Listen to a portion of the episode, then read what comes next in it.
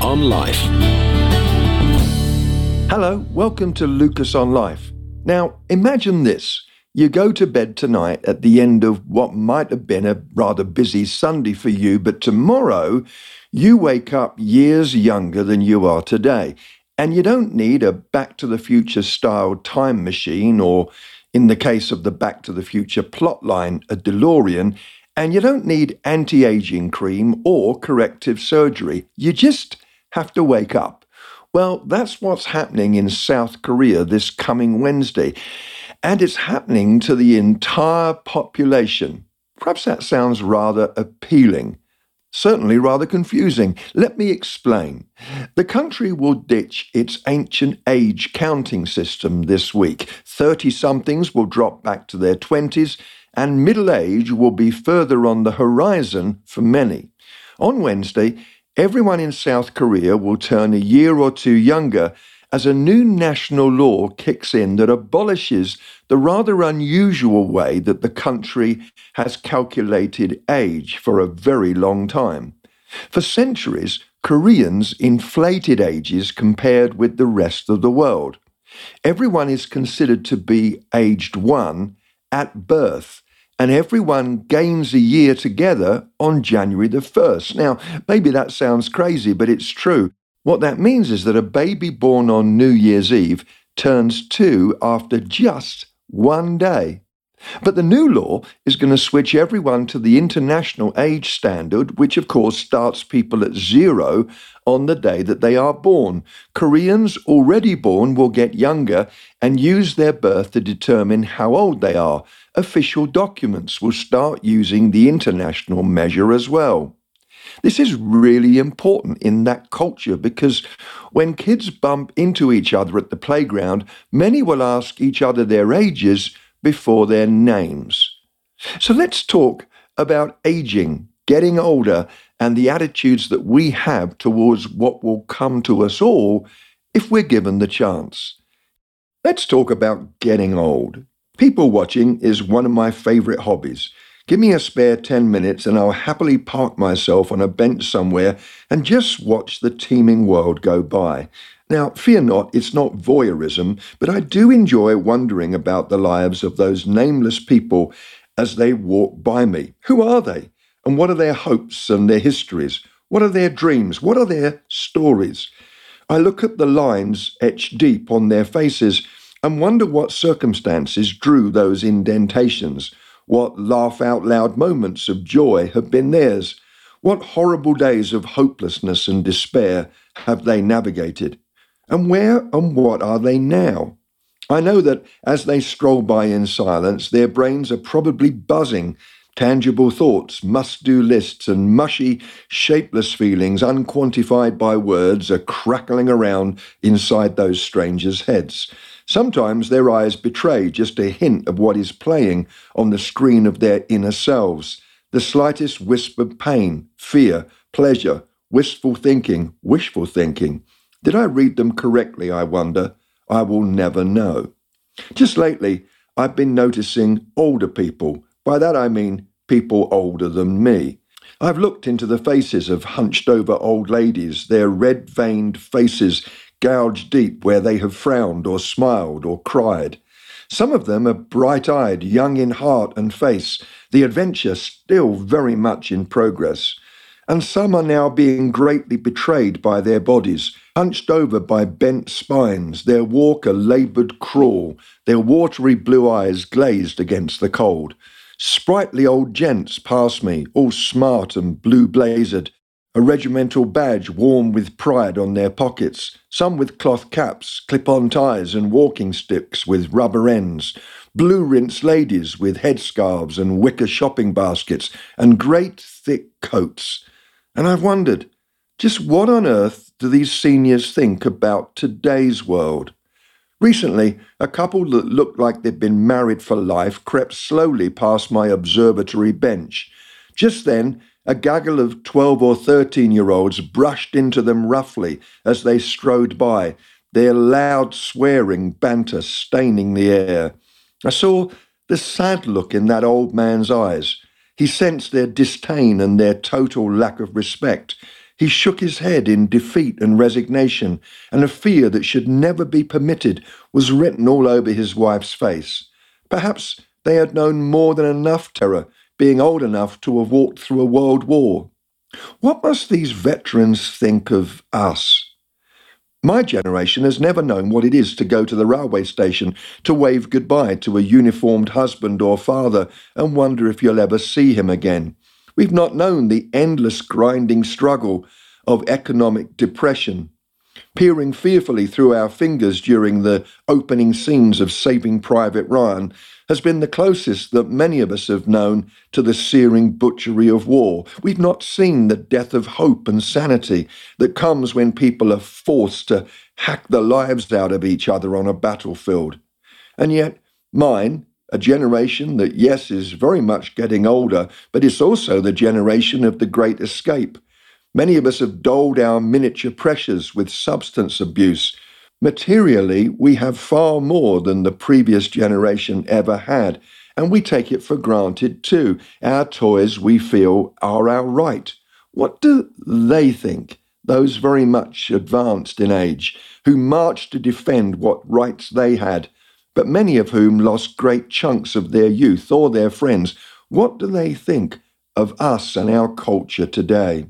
Sometimes the old can feel estranged, ignored in our churches. For them, the music is too loud. The hymns that we have discarded that have been anthems of strength and hope for their journey, we've dismissed them. But when we dismiss those songs with a sneer and insist that they're just out of fashion, we refuse to embrace their choices and make our choices our obsession.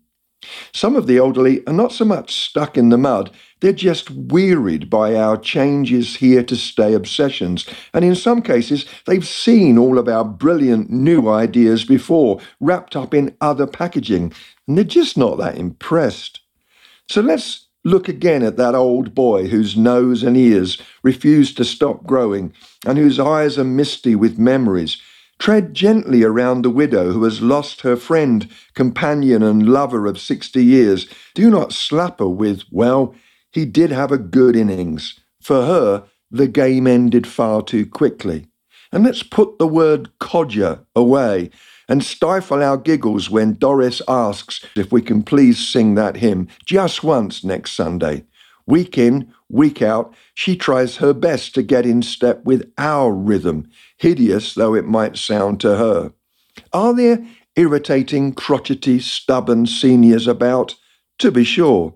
But look again past fluffy hats and flowery frocks, past well worn check jackets and dribbling noses, past silvery hairstyles and ties worn for shopping, there are treasures to be found in older vessels, and they won't be here forever.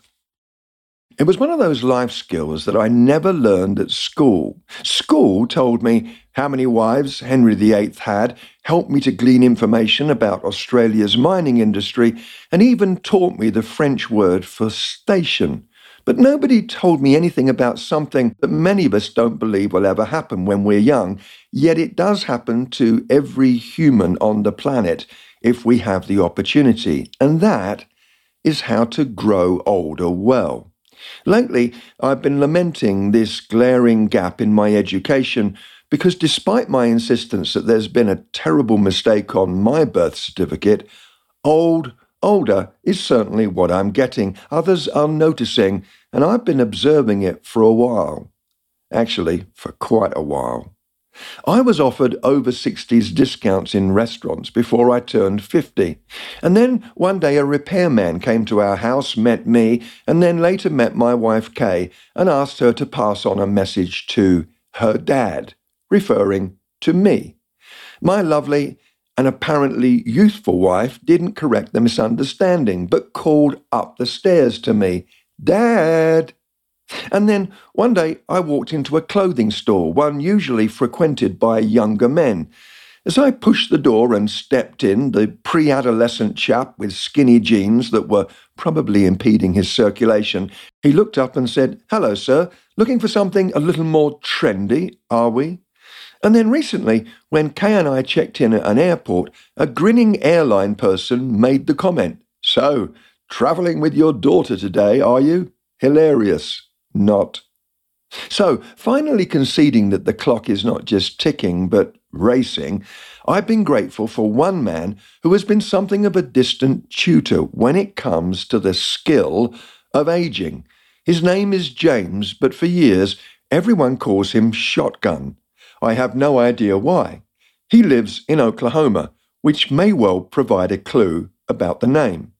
Shotgun is 93 years old now and has lived most of his life without wanting Jesus to be part of it. When he was 12, he went to a church and he told God that if he was real, then he'd like to meet him. Nothing happened. He described the experience as being one of the most disappointing of his life. He walked out and decided to ignore God for the rest of his days and lived the rough and ready life of an oil worker, often drunk, getting into fights, and occasionally thrown in jail. It went on that way for about seven decades. His wife was the love of his life, and so when they were both in their mid 80s, she announced that she thought they should go to church, and he agreed. A short while later, Shotgun's wife became very ill. He was granted a rare privilege. One night, they lay awake for most of the night, reminiscing, reviewing their lives together, whispering words of love. In the morning, he awoke to find that she was not in their bed. She had got up, made her way to the sitting room, where he found her, sitting up against the couch, quite dead. Six months later, Shotgun walked into his pastor's study and said, I'm ready. They knelt down together on the floor, and Shotgun asked Jesus if they could reconnect. Reconnect they have, and the result is beautiful. I'm going to Oklahoma again soon, and I'm looking forward to it, but it won't be the same because Shotgun won't be there. He has business elsewhere, and I'll really miss him. He's shown me what growing old, not just graciously, but beautifully, what it can look like. Whenever we've met, he's always brought cheer to my soul, always tearful and tender. Everyone in his church loves him, and for good reason. He arrives for services early, and he makes them coffee. He's still full of questions and he's still hungry to grow and change. But what's most noticeable about Shotgun is his kindness, which is just quietly outstanding. In short, he cares, encourages, serves, learns. But when I visit Oklahoma again, he's going to be away on other business. In heaven, actually. I recently got news that he had passed. But I talk about him in the present tense because Shotgun still is. He's absent from the body, but present with the Lord. And if there's coffee in heaven, which surely there must be, he's probably serving it up right now, along with that warm, winsome smile. I'll miss that smile, but not for too long. Good night, Shotgun. See you in the morning, resurrection morning. And thanks for being a great tutor. May I grow older with grace and kindness and encouragement, just like you did. As we wrap up tonight's show, as we've been thinking about getting older, I'd like us to consider a challenge. First of all, let's think about how we think about aging. In a recent interview, Harrison Ford of Indiana Jones fame revealed that he's now 80 years old. And Ford has a very different and refreshing perspective on getting older. He sat down recently on the show Who's Talking to Chris Wallace, and the two spoke about his final role in the Indiana Jones series and what he hoped for his character. In the movie The Dial of Destiny, out everywhere this last Friday, Indiana Jones confronts aging in the film.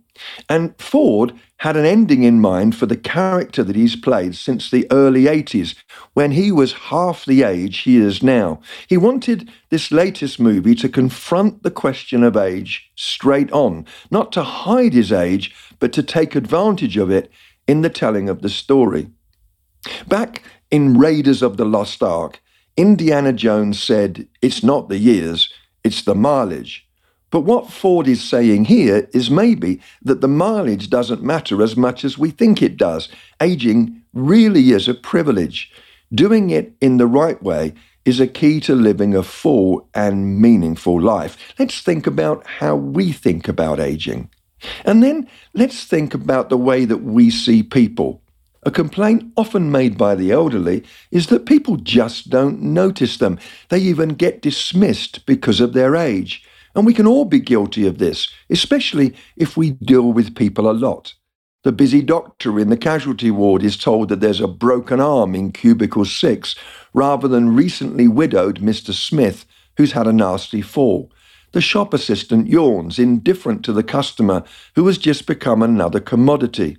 The minister looks out over the congregation, seeing just a crowd, recording Sunday morning attendance numbers and offering figures, not noticing real, flesh and blood people with hopes, dreams, needs, and heartaches.